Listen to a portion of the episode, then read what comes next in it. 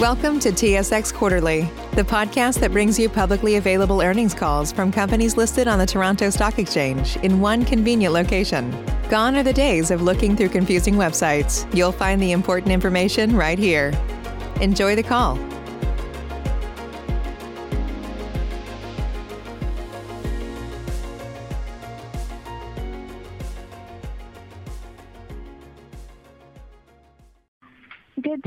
Thank you for standing by. Welcome to the Linamar Corporation second quarter 2021 earnings call. At this time, all participants are in a listen-only mode. After the speaker presentation, there will be a question and answer session. To ask a question during the session, you will need to press star one on your telephone. If you require any further assistance, please press star zero. Thank you. I would now like to hand the conference over to Linamar CEO, Linda Hasenfratz. Please go ahead. Thanks very much, and good afternoon, everybody. Welcome to our second quarter conference call. Joining me this afternoon are members of my executive team, Jim Jarrell, Dale Schneider, Roger Fulton, Mark Stoddart, as well as members of our corporate IR, marketing, finance, and legal teams. So before I begin, uh, I will draw your attention to the disclaimer that is currently being broadcast. Okay, let's uh, start off with a short update on the COVID-19 crisis and Linamar's current focus. So our approach to this last leg of the pandemic is the same as the first, as we continue to focus on our employees, shareholders, communities, and customers in our Linamar Health First plan. In this stage of the pandemic, our focus is really in three key areas. First, ensuring that we continue to have a safe workplace where we remain vigilant, of course, about following protocols and adjusting such as conditions permit, continuing our regular testing to ensure we are avoiding another wave, and continuing to encourage and enable high levels of vaccination rates. We're big believers that regular testing is key to controlling community spread and avoiding another wave. Vaccination alone is not enough.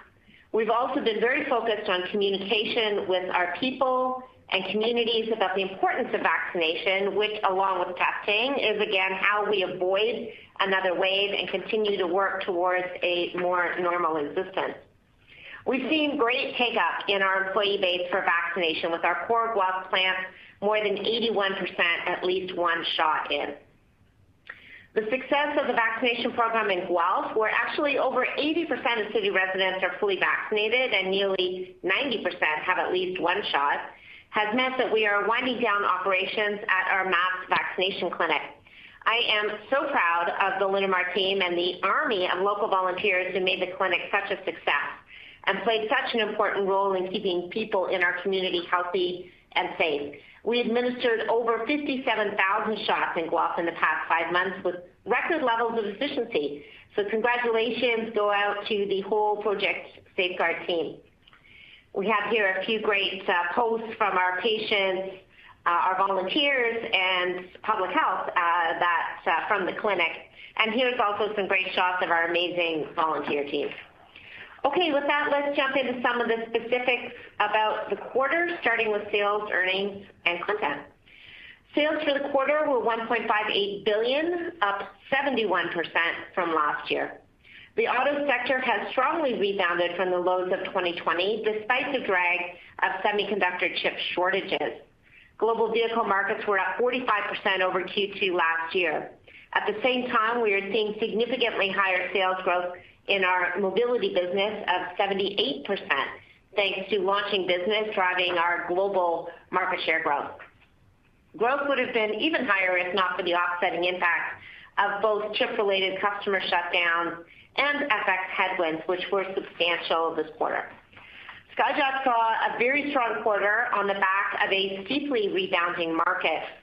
Similarly, MacDon markets are up, as is market share in all core products, driving a strong sales performance there as well. In both cases, performance was constrained by supply chain issues and impacted as well by FX headwinds, but demand is clearly back. Normalized net earnings are up significantly over last year's loss to 106.9 million, driven by the strong sales growth, but impacted by FX, supply chain issues, and of course, lower government support programs. Chip shortages seem to be disproportionately impacting our biggest customers, which is having a negative impact on content per vehicle in each region this quarter. Although our global content per vehicle is up on the back of that launching business. On the plus side, vehicle production levels are up in the double digits across the board, and our sales growth is exceptional as well in comparison to prior year. Commercial and industrial sales were up 48% in the quarter, mainly due to strong Skyjack performance, although MacDon was also significantly up over prior year as well. Carefully managing CapEx continues to be a key theme for us uh, in Q2. Although up from last year's low point at 50.8 million dollars spent in the quarter, we are still below our normal run rate. Linamar's utilization of flexible programmable equipment is the key factor in allowing us flexibility in times of market softness to continue to tool up new business without requiring significant CapEx. And I do think this is a big advantage that Linamar has in comparison to our competitors. We do expect CapEx to return to normal levels of between 6 and 8% of sales next year after another conservative year here in 2021. We have continued our track record of generating free cash flow with another 138 million dollars generated this quarter. This marks our 13th consecutive quarter of positive free cash flow, which I think is excellent. We expect to see solidly positive free cash flow for the full year 2021. We have 1.7 billion dollars of liquidity available to us, which is also outstanding. Our strong balance sheet and liquidity means we have the ability to take on takeover work or acquisitions as they arise in an opportunistic market and drive even more growth. The solid cash flow has allowed us to further reduce net debt levels. Net debt now sits at 199 million, which is down now nearly 2 billion dollars from its peak in early 2018, despite the pressures of the pandemic. Leverage likewise improved dramatically to now 0.17x last 12 months EBITDA. I thought it would be a good idea to talk a little more in depth around some of the headwinds we're facing at the moment around supply chain issues, logistics costs, and labor shortages. Certainly, as we have emerged from the low point seen economically last year and markets have roared back, we are feeling the impact of these issues in a variety of areas. The good news is, although of course they are difficult to manage, these issues are not new. We've seen them in the past, and like them, they will resolve as additional capacity is put in place, which is well underway.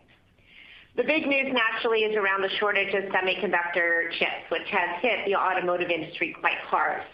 As often happens in a recession, the capital-intensive chip industry scaled back investment to conserve cash last year, which has restricted supply. Exacerbating the problem is the spike in orders for consumer electronics and computer equipment for businesses relocating to remote work last year, which put pressure on demand. When the auto industry roared back and demand spiked again, there just wasn't enough chips to go around, and as the last man in, auto was short supply of chips. Now, part of the problem of this situation is the unpredictability of the impact and when it will realistically be resolved. Total estimated loss of vehicles built for the year, according to IHS, is currently 5.3 million units. And you can see how that splits out over the year in the top left quadrant of this slide, with Q2 expected to be the peak impact. That said, the bottom right chart shows you the original estimated impact for each quarter compared to the actual or latest estimate with respect to Q3. Coming into Q2 as an example, the estimated volume loss of vehicles for the quarter was 160,000 units, and it ended up being 2.6 million units er, not built, vehicles not built. The current estimate for Q3 is a loss of 1.27 million vehicles, which by the way, was originally estimated at only 50,000 back in May. We are worried this figure is also underestimated and will grow closer to the Q2 impact. That's not the current forecast from IHS, but we do see it as a risk. We are suggesting a conservative outlook be used for Q3 in terms of volumes as a result.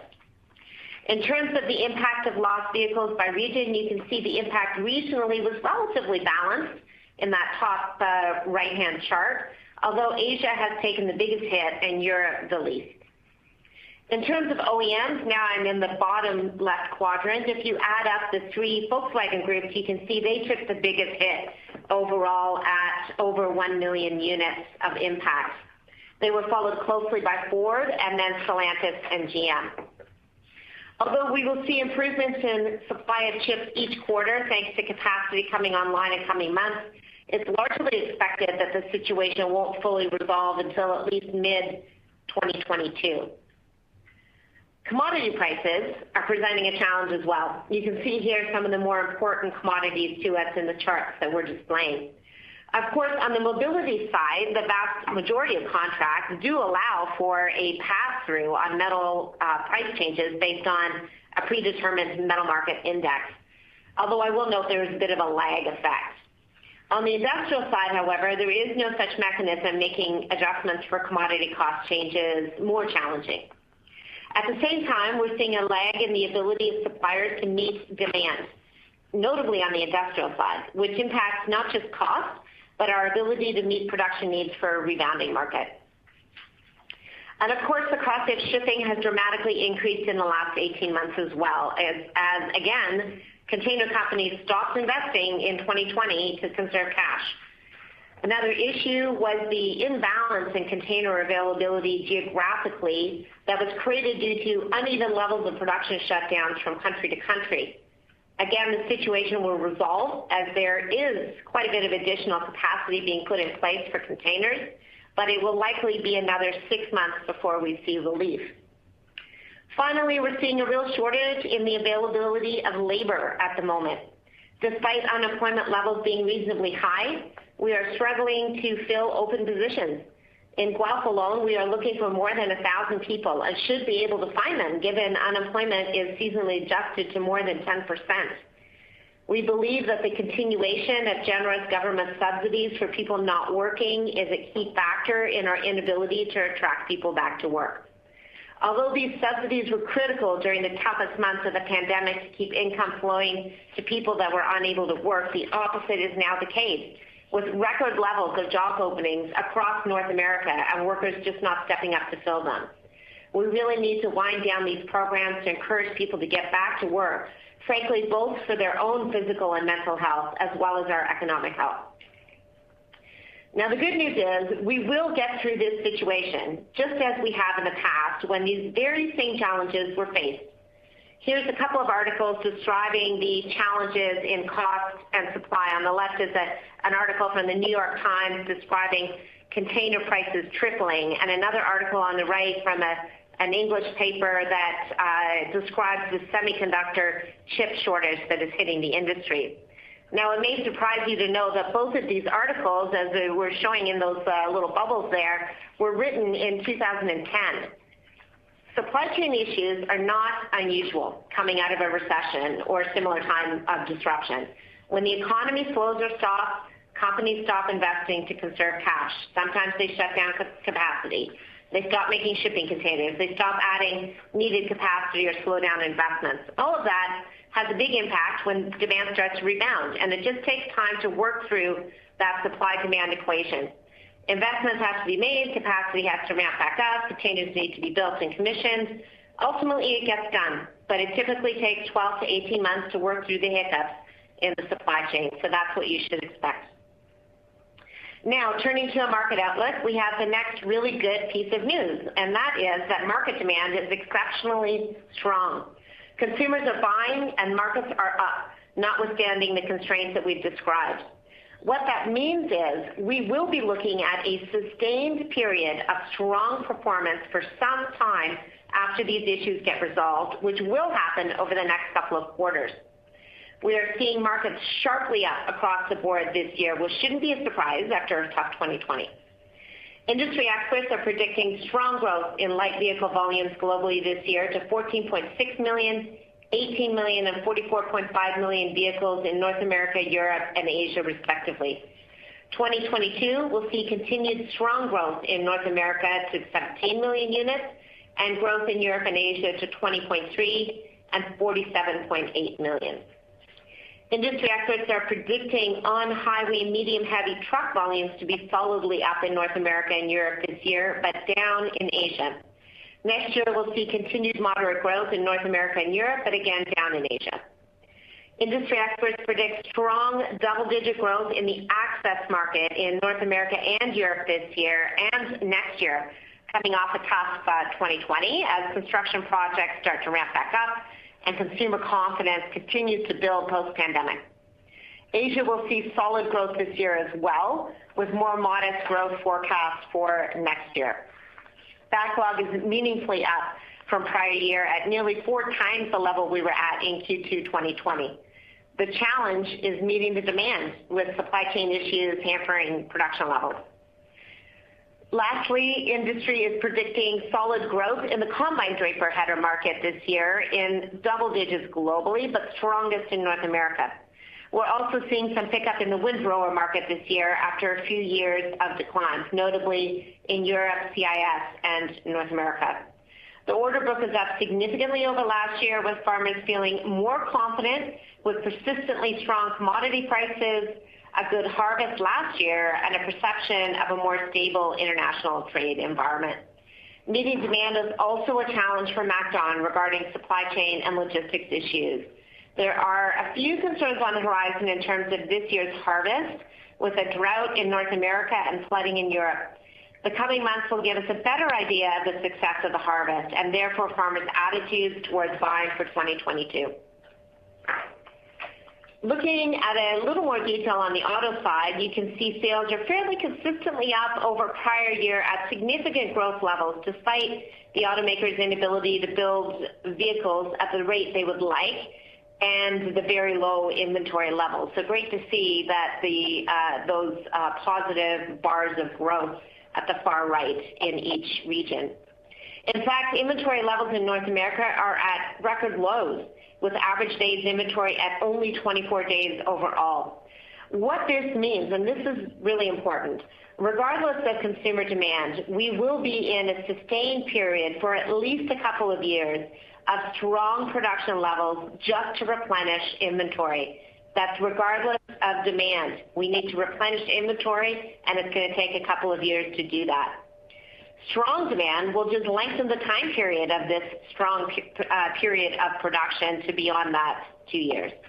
This is great news to the industry to have a period of sustained above normal production levels to look forward to.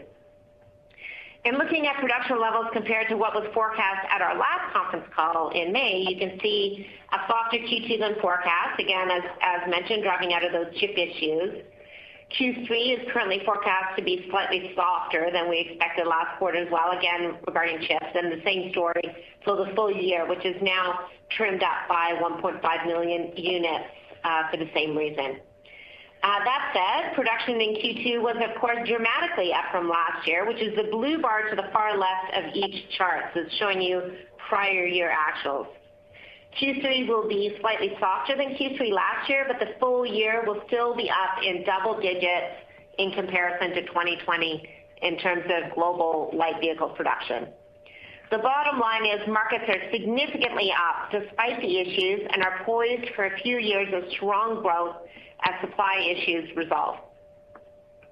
Looking at the access market in more detail, you can see first that all three markets showed exceptional growth over prior year in the second quarter in triple-digit increases across the board, uh, uh, which is the orange bar. Further growth for the full year in core North America and European markets are expected, uh, which is a great sign. Equipment utilization levels continue to look positive. In Q2, utilization levels were between 93 and 98% of 2019 levels and well ahead of 2020, which is a really good sign. Double-digit growth is expected in core North American and European markets in 2021 and 2022, as you can see. The strong backlog already noted at Skyjack certainly supports this and should drive double-digit sales growth for Skyjack this year and next year. In the agricultural business, we're seeing a very optimistic outlook in North America, in particular for double-digit growth this year after a soft 2020. Q2 combine retails in North America were 10% up from prior year. with a strong showing in Canada, which was up 22%, uh, and the U.S. up 7%. International markets are also predicting double-digit growth across the board.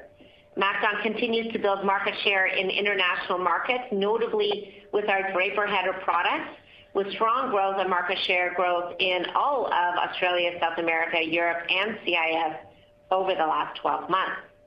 We're also seeing growth in our windrower product market share in both Europe and CIS as the market shifts back to windrowing from straight cutting in reaction to regulatory changes. Order intake is significantly ahead of last year at this time, indicating double-digit sales growth for MacDon this year as well, and an expectation of continued growth in 2022, assuming no significant issues with the harvest this fall. Turning to an update on growth and outlook, you will be pleased to know that we had another excellent quarter in new business wins. I'm gonna highlight a few of our more strategic wins uh, in a moment. Uh, but just to talk a little bit about the opportunity out there, we are seeing electrified vehicles continue to provide great opportunity for us.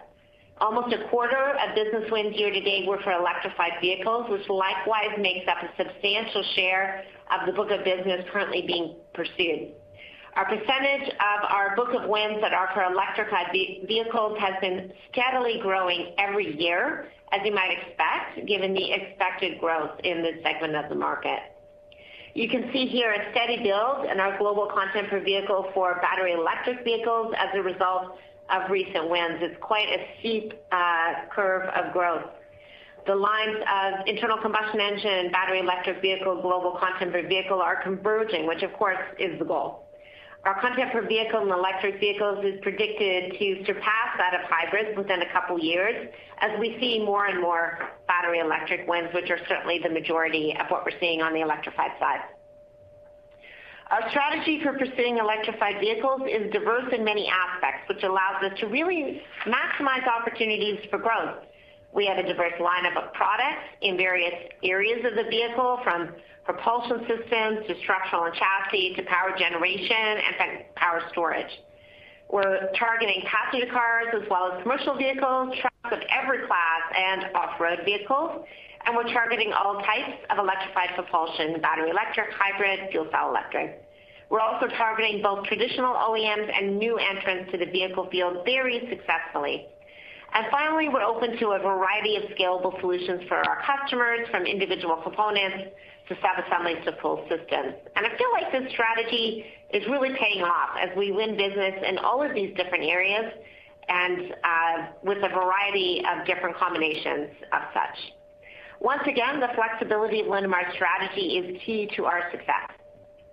Our addressable market across a range of vehicle propulsion types continues to look excellent, with the total addressable market for us today around 80 billion, growing to more than 300 billion in the future, Uh, an increase of more than three times.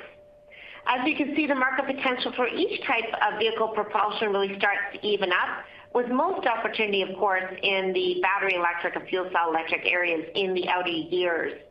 This is driving from the higher potential content per vehicle that we now have in electrified vehicles, thanks to continued product development in areas like assembled battery trays, hydrogen fuel tanks, and others. With respect to launches, we are back to seeing ramping volumes on launching transmission, engine, and driveline platforms, which are predicted to reach 40%-50% of mature levels this year, generating incremental sales of 500 million-600 million. These programs will peak at more than 3.7 billion dollars in sales. We saw a shift of around 30 million dollars of programs moving from launch to production last quarter, which was well offset by more strong business wins in the quarter. Next year, we should see growth at 35%-45% for launches to generate additional incremental sales of 600 million-700 million. As usual, we are summarizing all of these expectations of market changes on our outlook slide that's now being displayed. With markets recovering as described, we're expecting to see double-digit growth on the top line and strong double-digit growth on the bottom line this year. We will see continued double-digit growth in 2022. This drives from double-digit growth at both Skyjack and MacDon this year, as well as significant market growth in our auto business and continued ramping of launching business there. Next year should see continued growth of all three businesses based again on growing markets, growing market share, and launching business. Margins will be back into our normal range of 7%-9% at the net level this year, driving from mobility segment margins expanding back into the normal range, into sort of mid-normal range, and industrial margins getting close to being back to normal levels. Next year should see continued margin expansion and normal margin ranges for both segments and overall. Leverage levels will continue to improve based on continued positive free cash flow both years. Now looking specifically at Q3, as mentioned, you should be prepared for a bigger chip impact in terms of lost vehicle builds than is currently forecast by the industry folks out there. We could be being overly cautious here, but we are concerned by the pattern of underestimation that we have seen. Ag and Access will both see solid growth driving out of their strong backlogs, and again, a much stronger market than last year. The growth in comparison to Q2 will be modest given the strong quarter that we just had. Supply chain and logistics cost impacts will continue, as will the impact of labor shortages. And importantly, we are not forecasting any additional government subsidies past Q2 given continued recovery. All of that means conservatively a fairly similar Q3 to what we just delivered in Q2. I'll highlight a few of our more interesting wins this quarter. First, we picked up several more programs for next-generation battery electric vehicles. In aggregate, they represent nearly $65 million in annual sales and can be and will be produced in various plants in both Canada and China. Our customers in this uh, group include a Chinese domestic OEM, which is very positive, as this is a target customer group for us. Next is a series of uplift programs awarded for various high-efficiency transmission programs worth well over 100 million in revenue. These are for our plants in Canada. In a similar vein, we won several components for an all-new next-generation eight-speed transmission, again, for our Canadian plants. This one worth more than 80 million a year as a package in revenue. And finally, several wins for highly fuel-efficient cylinder head programs that are going to be produced in Mexico and in France, worth in aggregate almost $100 million per year in revenue. Turning to an innovation review, I would like to highlight a few great technology developments launched in the quarter. First, I'd like to show you a recent new product offering from the Skyjack portfolio that was named Editor's Choice from Rental Magazine. The SJ20 is a new vertical mast lift that Skyjack launched into the market this spring. It features an all-electric drive and improved duty cycles and superior battery life. The award illustrates that the uh, product has captured the attention of end users as well as rental uh, professionals and, of course, Rental Magazine's team of editors. And It's a great example, I think, of Skyjack's commitment to providing the aerial work platform industry with simple, reliable equipment solutions. Next, MacDon is very excited to announce the launch of the FD2 header. The 2 Series Flex draper builds on MacDon's leadership in harvesting technology with significantly improved cutting capacity, increased operating speeds, and more flex for improved ground following. The FD2 begins production in the spring of 2022 and is another great example of innovation and R&D that MacDon has long been known for in the agricultural equipment industry. Next, our R&D efforts continue to prepare for the electrification transition in the mobility segment. We now have e-axle product solutions for the commercial vehicle market covering Class 1 all the way through Class 6 segments. The commercial vehicle segment is an area where Linamar's e-axle technology has garnered a lot of attention. Our sales and engineering teams are showcasing this product and will be at the Advanced Clean Transport Expo in California later this month. And lastly, our innovation hub is excited to announce a new partnership opportunity with an early-stage startup. As part of the iHub Technology Outreach Initiative, uh, Linamar has signed an agreement with Innovative Mechatronic Systems, or IM Systems, out of the Netherlands. IM Systems has developed a promising new friction drive gearbox system for use in the industrial robotics industry. The design is more accurate, it's more robust and efficient, and what that means is the robot can work a lot faster and do more than traditional designs for a lower investment.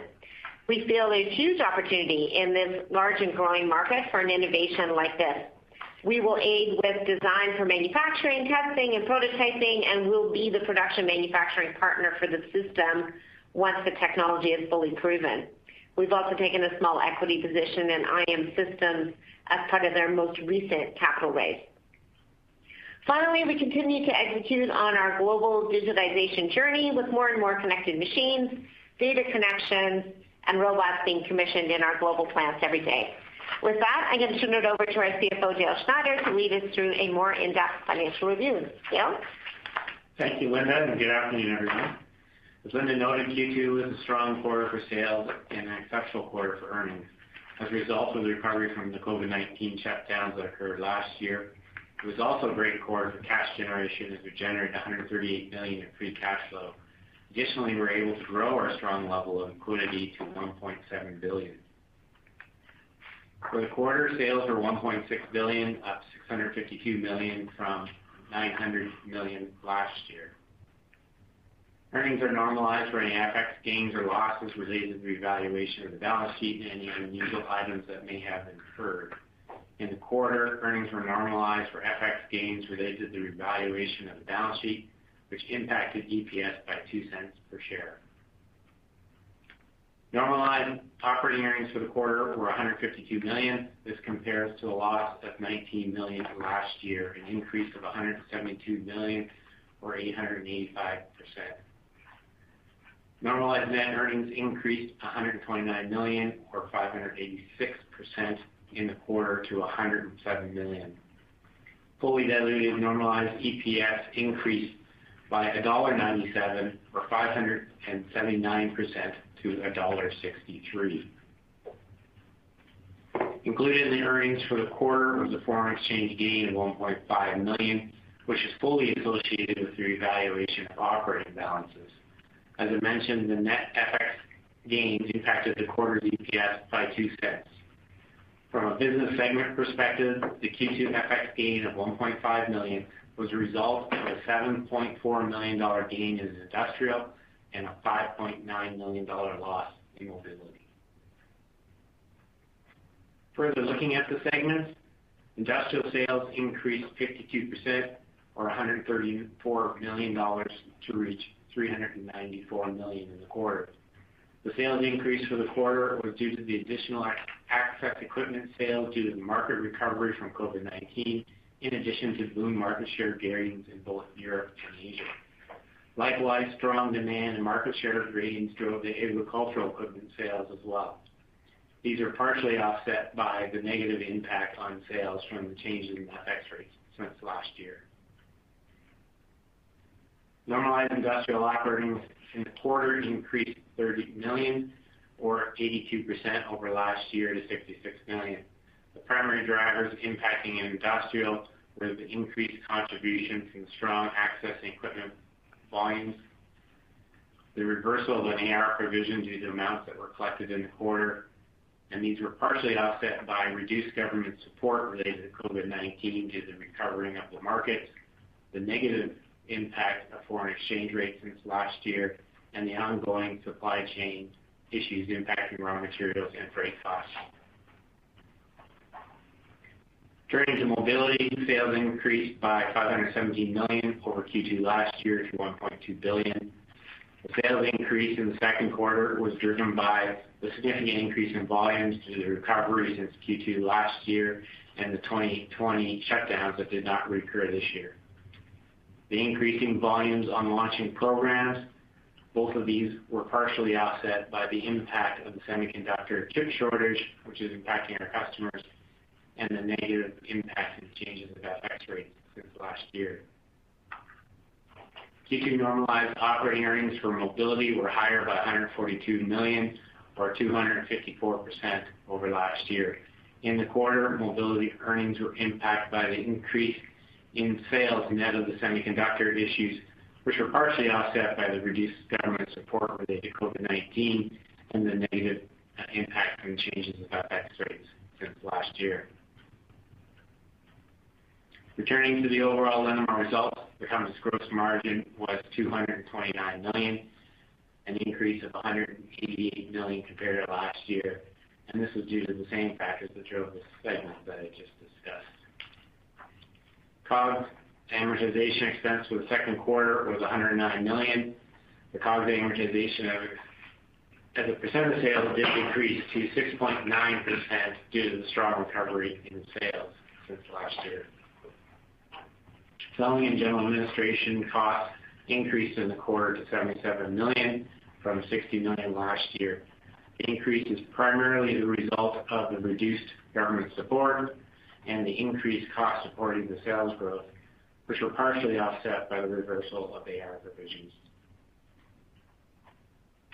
Finance expenses decreased 17 million dollars since last year due to the Q2 2020 make-whole payment related to the prepayment of the private placement notes that we did last year that did not reoccur.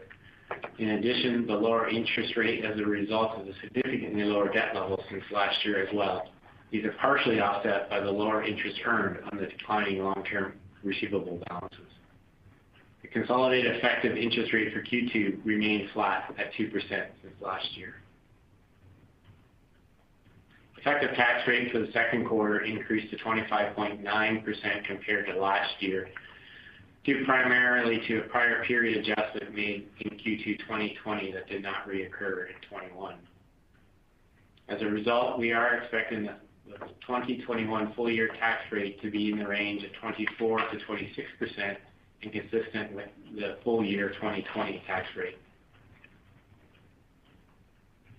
Linamar's cash position was 732 million on June 30th, an increase of 356 million compared to June 2020. The second quarter generated 186 million in cash from operating activities, which was used mainly to fund CapEx and debt repayments. This also resulted in free cash flow generation of 138 million in the quarter. As a result, net debt to EBITDA decreased significantly to 0.17x in the quarter from 1.8x a year ago, and down from Q1 levels of 0.31x. Based on our current estimates, we are expecting net debt to EBITDA to continue to improve by the end of 2021. The amount of available credit on our credit facilities was 958 million at the end of the quarter. Our availability at the end of Q2 remained strong and grew to 1.7 billion. As a result, we currently believe we have sufficient liquidity to satisfy our financial obligations this year. To recap, sales and earnings for the quarter was a story of exceptional performance driven by strong market recoveries from COVID-19 and strong market share growth, driving normalized earnings growth of 586%. Linamar had a great cash generation quarter as we generated $138 million in free cash flow while growing our liquidity to $1.7 billion. That concludes my commentary, and I'd now like to open up for questions. Thank you. At this time, I would like to remind everyone, in order to ask a question, you will need to press star one on your telephone. To withdraw your question, press the pound key. Save big on brunch for mom, all in the Kroger app. Get 16-ounce packs of flavorful Angus 90% lean ground sirloin for $4.99 each with a digital coupon. Then buy two, get two free on 12 packs of delicious Coca-Cola, Pepsi, or 7UP, all with your card. Shop these deals at your local Kroger, less than five miles away. Or tap the screen now to download the Kroger app to save big today. Kroger, fresh for everyone. Prices and product availability subject to change. Restrictions apply. See site for details. Your first question comes from the line of Peter Sklar with BMO Capital Markets. Your line is open. Hi, good afternoon. I have a few questions here. Um, first, can you um, tell us how much was the total amount of government support you received in the quarter? Uh, sure. So uh After-tax government support was around 16 million in the quarter. Uh, it is uh, down substantially, obviously, from last year. I think last year was at least double that level. Uh and we do expect Q2 is going to be the last quarter for subsidies. So uh, I just want to make sure I heard you correctly, Linda. So it's 16 million, 16 after-tax provision? Correct. Okay, great. And then next, in the industrial segment, you said there was a reversal for some provisions. Can you let us know how much that was?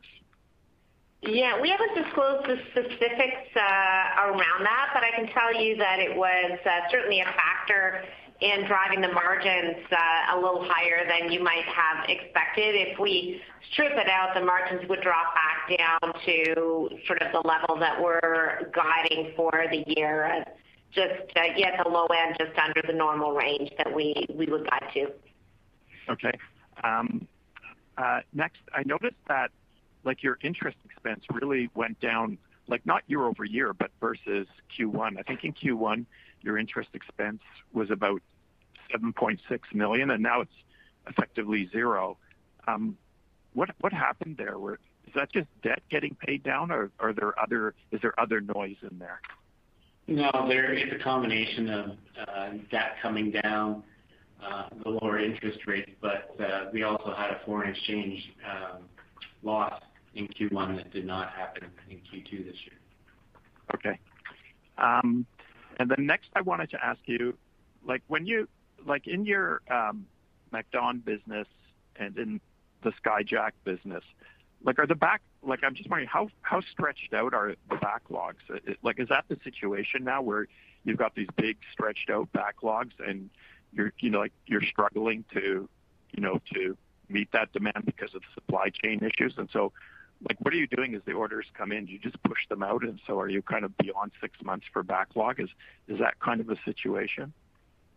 Well, I mean, the backlog is indicative of the level of demand. So an increase in backlog is not indicating our inability to supply. It's it's indicative of uh, market demand Uh, sharply rebounding. So when I say that uh the the backlog is up so significantly over last year, it's really to do with we've got a lot more orders. So normally, those orders would translate into sales in the near term. Uh, certainly, supply chain issues are constraining our ability to uh, to execute on these customer orders as expeditiously as we normally would. Uh, but you shouldn't interpret the bigger backlog as being indicative of our inability to produce it. It's much more indicative of uh, the market rebounding. Yeah, maybe just a little bit more uh, information on it. So like the backlog we have at Skyjack, let's say, would be sort of very close to what we had at the beginning of 2018. You know, That's probably about a six-month backlog to your point that you brought out. So again, people are placing orders knowing that you know, we're going to be uh, delivering you know, Q1 of next year, and that's another thing. We're now taking orders for 2022 at both Skyjack and MacDon. Both Skyjack and MacDon plan for this year are sort of complete, right? We know the plan of attack, what we're going to do this year, and the orders are getting strong coming in for next year for both both companies. Then to exacerbate it, uh, Peter, is the supply chain, right? Which is exactly what Linda has highlighted. So we, you know, We're trying to keep up with the demand and the backlog to try and eat away at it. But as we um, have problems with you know, deliveries or supply chain, it creates a potential bigger backlog down the road. Right. So so Jim and Linda, like, typically, like in a normal year when the business is more stable, usually there's a seasonal pattern for the industrial segment, at least in terms of profitability, where the second half is weaker than the first half. But it sounds like what you're saying is the backlog is so healthy that um like Q3 profit, Q3 and Q4 profitability are going to kind of be like Q2 profitability, maybe a little bit more. Yeah. Is that what you're saying? Yeah, it could be because there's pent-up demand, right? And what happens is you just keep sort of pushing it down the road a little bit if you can't get enough of the uh enough of the parts. And it's sort of like if you look at what Linda's commentary on the inventories in the auto side, right? If you go back to 2019, June, there would've been about, I don't know, Mark, 65, 68 days of inventory, 26. Now to eat up that, we got to create another 40 days over the next, you know, how do you pick up the 40 days, right? If consumer demand stays up, you've got to make that up, right? So again, it's sort of pushing it down the road a little bit. So that pent-up demand is there. It's just now getting caught up with uh, the supply chain. Right. Okay. Thank you for your comments. Your next question comes from the line of Krista Friesen with CIBC. Your line is open. Hi. Thanks for taking my question. I just was wondering on the labor costs, should we expect to see uh, some margin pressure from that through the back half of the year and into 2022? Uh, I mean, the labor issue is um, less of an inflationary issue and more of an availability issue. Although obviously the two are linked, because if you continue to not be able to attract people, you may have to make some changes in that uh, regard. Uh, I wouldn't say we're expecting to see a big spike in labor costs, but I wanted to illustrate that the labor side is certainly an issue that we're struggling with to try to fill open positions, which is impacting also our ability to produce just as the supply chain side is. Yeah. I think the incentives too are something that uh, plays into this too. And as that sort of uh, tapers off, I think we're gonna get a better read of that. But I mean, certainly there is, you know, competition for labor uh, in the marketplace. You know, we have a very specific uh, formula for labor at a certain percentile, and we stick to that, and we are, you know, monitoring labor um, ranges all the time for the different disciplines. Okay, great. Thanks. And I was just wondering, your um, the guidance that you've provided for 2021, is that more reflective of IHS's expectations on the chip shortage or your more conservative stance on the impact of the chip shortage? I mean, our forecasts are currently based on what our customers are saying, which is generally aligned to what IHS says. Uh, so uh, I mean, that's how we normally run with our forecast. But you know, we are suggesting that you be a little more cautious uh, in terms of what you're expecting Uh, in terms of volume. So there could be additional uh, pressure. Okay, that makes sense. And then just as far as CapEx is concerned, I know you're saying that it'll return to more normal levels in 2022. Uh, for the remainder of 2021, should we just assume that it stays um, at this lower level? Yeah. I mean, we are expecting to stay uh, under our normal range for the year. Okay, perfect. And then just lastly, I was wondering um, if you can comment on how you're thinking about your buyback, given uh, how strong your balance sheet is at this point. Yeah, I mean, that's absolutely uh, dividends and buyback are both questions that are on the table. We had some discussions today about it, and we'll continue to discuss that. Uh, you know, it is something that we talk about with the board uh every uh every quarter uh, in terms of uh, where we're at in cash position, which as noted, is obviously very good, and what our expectations um, of cash needs are coming up. Uh, I mean, we're conscious of the fact that we've already raised the dividend twice uh, in the last uh, nine months. So conscious of that and always trying to balance out, you know, the needs of our shareholders and those of other areas of the business. So it's something that's always an option, and of course, we would seriously consider and something that is certainly on the table for discussion with with our board. Okay, great. Thanks. I will jump back in the queue. Again, if you would like to ask a question, please press star one on your telephone. Your next question comes from the line of Brian Morrison with TD Securities. Your line is open. Oh, thank you. Good evening. Um, if I just follow up on the buyback question there. Maybe you could explain the board conversations against being active in the buyback. Your balance sheet's extremely strong, your guidance is great, your free cash flow is positive. Maybe just what would be against buying back stock? Yeah, I mean, obviously expectations around needs for uh, cash. So I mean, uh, it's got to be a holistic conversation that looks at um, every piece. Uh, It is uh, a topic that we uh, discuss regularly and will continue to do. Okay. If I can turn to industrial, maybe a question for Jim. Um, maybe just help me understand, when you talk about no pass-through or limited pass-through with respect to commodity costs, can you just remind me of the price reset opportunity? When does that happen, and what would your approach be? I think it happens in the fall for both. Yeah, you're right. Yeah, Brian, that's the sort of timing is sort of now. So we're sort of taking an estimate of where things are on the commodity side, right? Of course, um, you know, I think uh, sheep, hot rolled sheet metal was like 1,800 per ton, and you know, a year ago was probably 700 a ton. Um, we now need to figure out where the sweet spot will be for that, and that will drive our sort of price listing and our discount levels.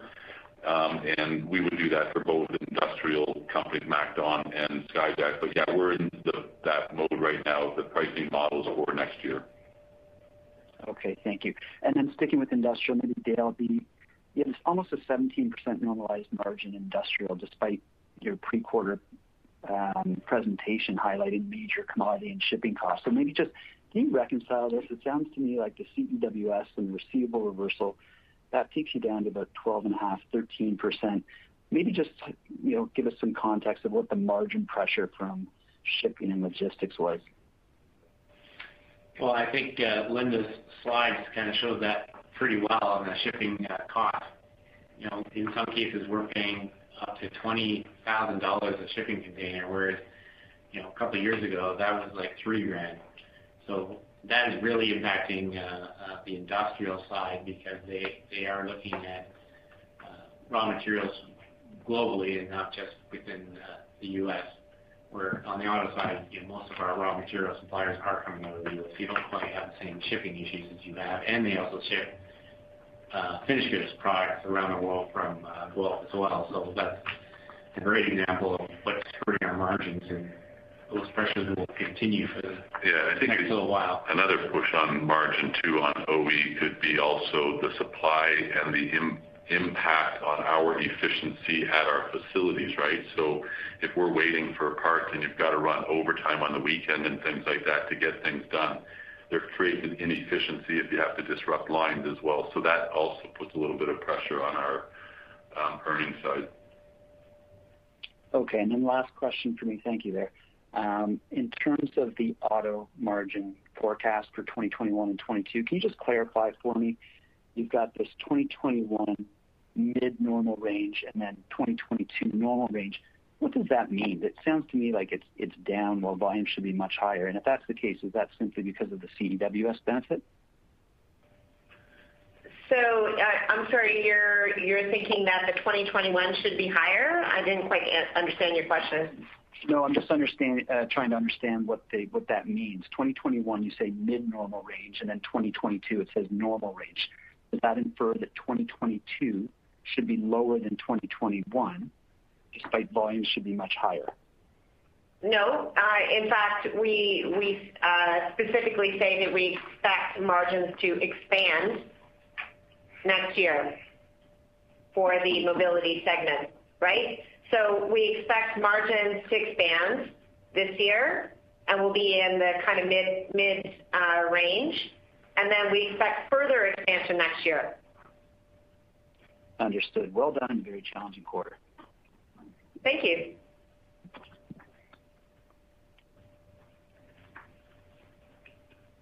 You have a follow-up question from Peter Sklar with BMO. Your line is open.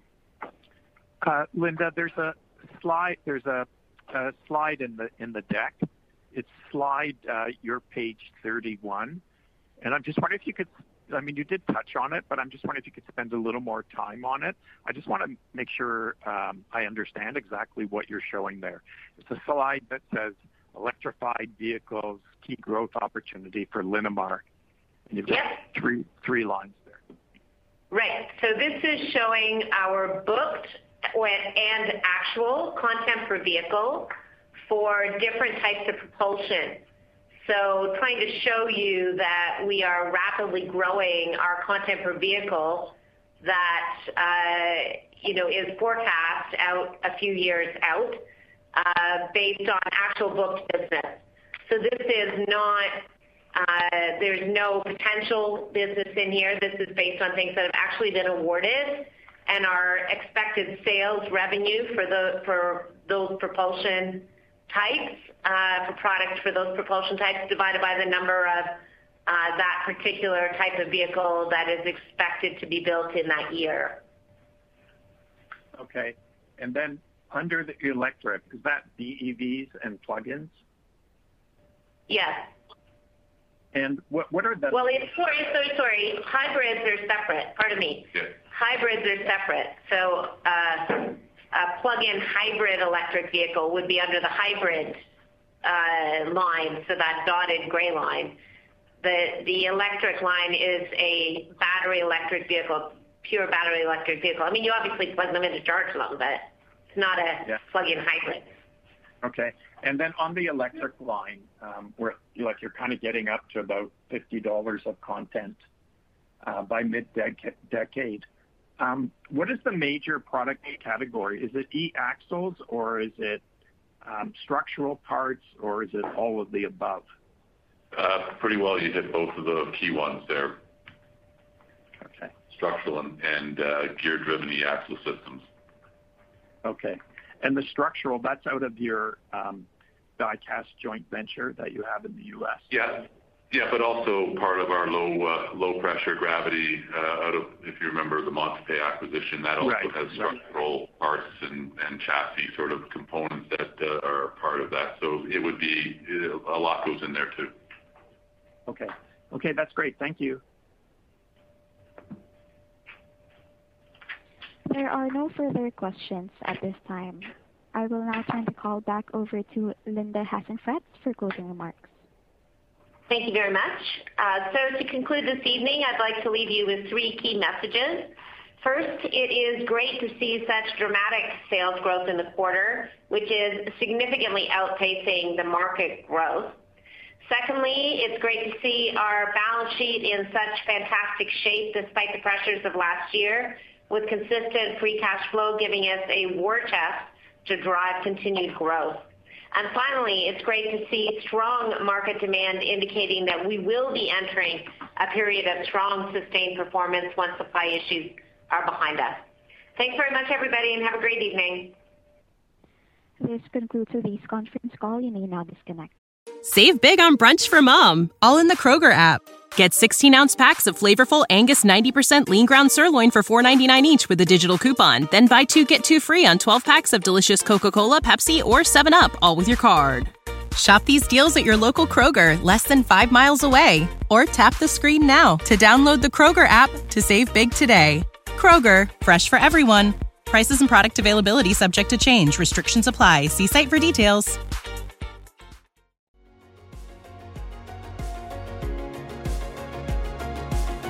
Thank you for listening to TSX Quarterly. If you enjoyed the cast, remember to leave a good rating. And remember, for any additional inquiries, please consult the company's investor relations section on their website. See you next time.